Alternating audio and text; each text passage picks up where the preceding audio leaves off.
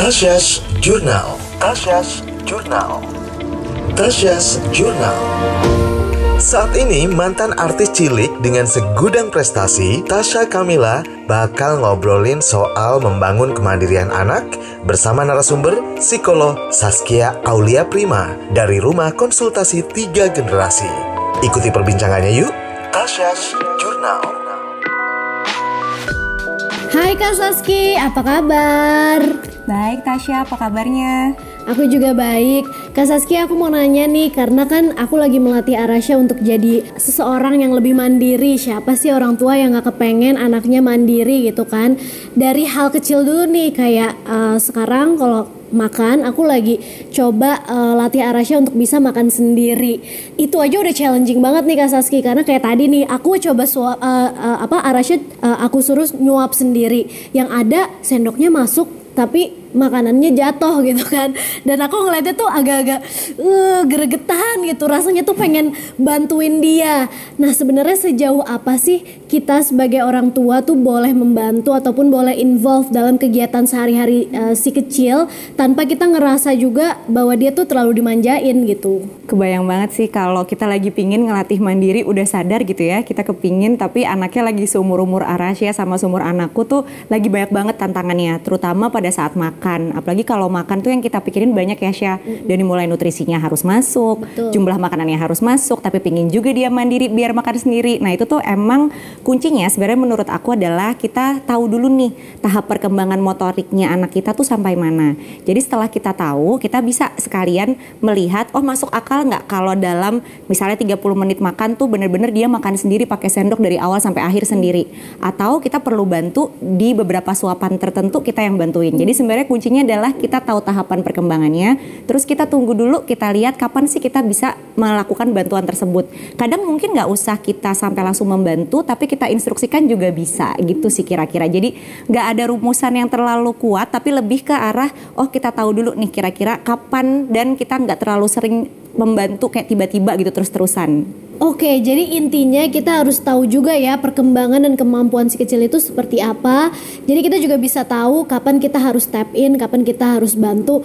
Just wait and see. Kita lihat dulu, kita observasi dulu biar dia explore. Kalau memang kelihatannya dia udah butuh untuk dibantuin baru kita bantu nggak melulu dari awal udah harus kita bantuin terus ya Kak Saski ya iya bener banget kayak gitu tapi kalau kemandirian sendiri itu tuh seperti apa sih di anak-anak kalau kemandirian tuh sebenarnya ketika kita ngomong mandiri itu adalah sebuah proses dari kita ke anak yang membantu anak untuk punya rasa kepercayaan diri baik dari segi berpikirnya, mengatur emosinya dan bahkan melakukan kegiatan yang bisa dia lakukan. Jadi luas banget bukan sekedar kayak ngomongin anak bisa mandi sendiri tapi gimana anak punya kebebasan berpikir dan dia tahu harus memecahkan masalah seperti apa itu juga menjadi bagian dari mandiri. Makanya ini proses yang panjang banget ya.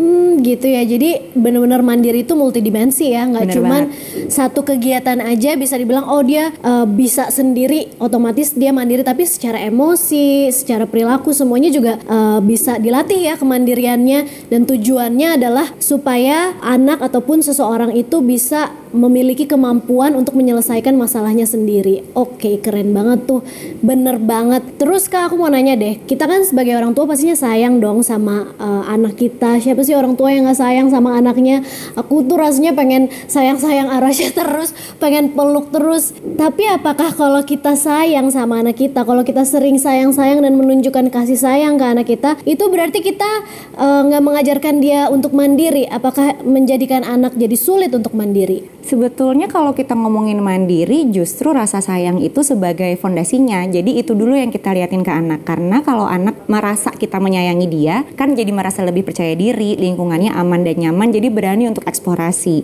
Nah selain itu juga sebetulnya yang perlu diperhatikan batasan sih. Kadang sebagai orang tua tuh kita suka lupa ya, ada batasan-batasan yang harus kita jaga. Kadang-kadang kita gatel pengen ngebenerin dia atau pengen bantuin, padahal mungkin anaknya belum perlu. Jadi intinya di situ sih kasih sayang justru harus ada, harus tertampil tampilkan dan bisa dirasakan anak, tapi batasan dan konsistensi juga harus jelas. Oke, sejak kapan sih kak kita harus mengajarkan ataupun menanamkan kemandirian itu pada uh, anak? Kalau menurutku sih dari sejak dini banget juga bisa. Nah kuncinya itu tadi, kita harus tahu tahap perkembangannya. Jadi misalnya kita tahu, oh kalau anak 6 bulan sampai 7 bulan tuh belum terlalu pinter banget misalnya motorik halusnya. Jadi kalau misalnya kita mau dia makan sendiri 30 menit full, oh mungkin nggak masuk akal. Tapi bisa aja pada saat snack time dia misalnya bisa ngambil makanannya sendiri. Jadi kita tahu dulu nih uh, perkembangannya tahapnya sampai mana dan kita tahu kapan batasan kita mesti bantu dan bantunya dalam model apa, bentuk apa, instruksikah atau kita bisa langsung kayak ngebantuin dia melakukan kegiatannya, mencontohkan dulu dan sisanya nanti dia mengerjakannya kembali gitu sih sebenarnya. Oke, jadi sebenarnya balik lagi ya kita harus tahu dulu perkembangan dan kemampuan uh, anak itu seperti apa.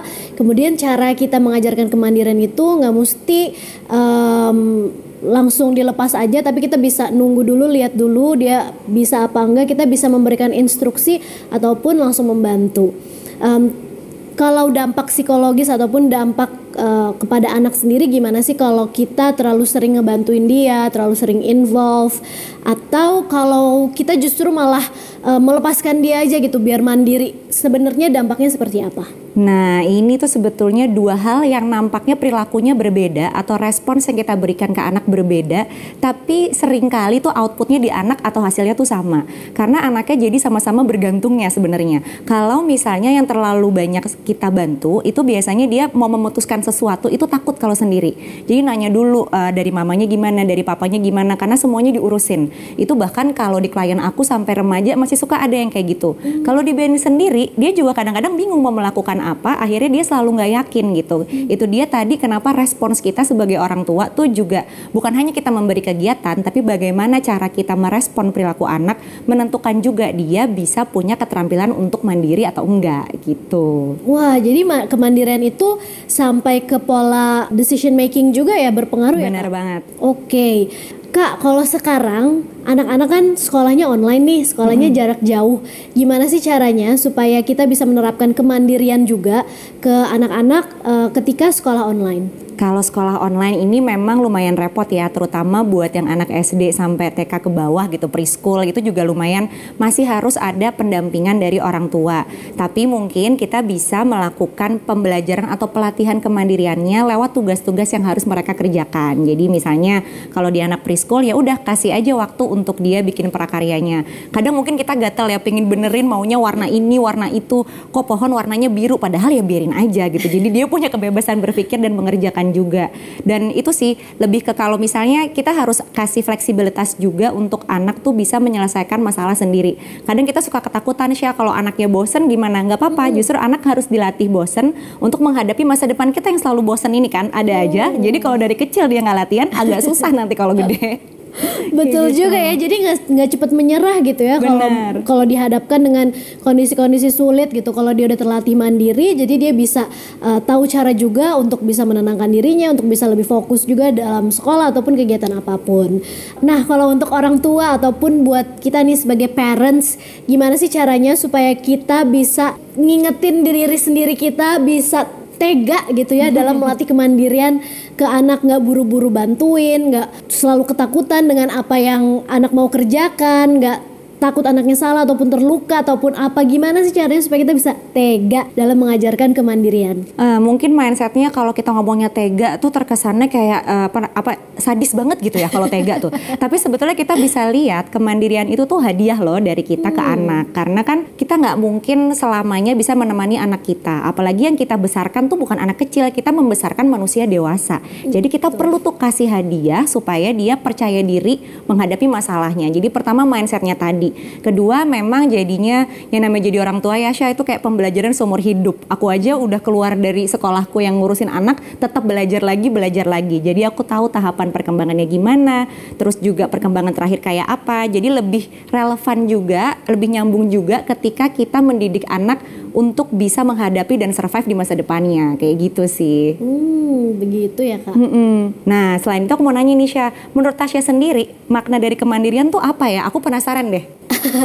Setelah kita ngomong, aku jadi semakin ngerti nih ya dari obrolan kita bahwa kemandirian itu menurut aku merupakan life skill yang penting banget sih.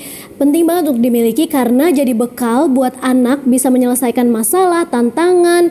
Dia nggak cepat putus asa ketika dihadapkan dengan tantangan-tantangan. Baik untuk sekarang ketika ia uh, mengerjakan aktivitas dia di usianya sekarang maupun nanti ketika dewasa. Jadi menurutku penting banget nih kita sebagai orang tua untuk bisa uh, memberikan kesempatan untuk anak mengerjakan uh, pekerjaannya sendiri untuk coba berpikir menyelesaikan masalahnya sendiri sebelum kita involve, sebelum kita interupsi dan kita bantu dia itu menarik banget sih karena memang kita hidup nih sekarang zaman zamannya penuh tantangan ya. Kayak tiap hari ada aja yang menantang ada aja hal yang nggak terprediksi. Nah ini makanya kan Tasya punya followers banyak. Aku pingin tahu deh kamu punya pesan-pesan nggak buat para followers kamu supaya gimana ya caranya biar lebih ingin atau lebih sadar untuk memandirikan anak? Iya teman-teman semuanya tadi udah dengar kan penjelasan dari Kak Saskia bahwa kemandirian itu uh, merupakan suatu life skill yang penting banget untuk dimiliki dan itu bisa di, dilatih ataupun ditanamkan sejak anak usia dini gitu. Jadi ya udah sekarang kita udah tahu, ya udah kita coba praktekkan yuk di rumah kita. Uh, kita berikan kesempatan untuk anak bisa bereksplorasi, untuk bisa mengetahui juga kemampuan dia seperti apa, uh, untuk bisa kitanya sendiri juga jadi tahu ya uh, anak itu uh, memiliki uh, kemampuan yang luar biasa loh. Dia sendiri pun juga memiliki potensi yang luar biasa. Nah, salah satu caranya supaya kita bisa tahu uh, seberapa jauh kemampuan anak kita, seberapa mandiri anak kita dengan memberikan kesempatan buat dia untuk belajar mandiri. Kak Saski, thank you so much ya atas waktunya. Terima kasih banyak udah mau ngobrol-ngobrol sama aku. Pastinya semua yang disampaikan bermanfaat banget. Makasih juga Tasya, sampai ketemu ya kapan-kapan. Sampai ketemu lagi Kak. Ya, see you. See you. Obrolannya sangat inspiratif kan? Nah penasaran? Tema apa lagi sih yang bakal diobrolin? Dengerin terus podcast Tasya Jurnal bersama Tasya Kamila. Untuk info lebih lengkap, follow Instagram dan Facebook cerdasberkarakter.kemdikbud.ri serta kunjungi websitenya cerdasberkarakter.kemdikbud.go.id. Tasya's Jurnal dipersembahkan oleh Pusat Penguatan Karakter Kementerian Pendidikan dan Kebudayaan Republik Indonesia.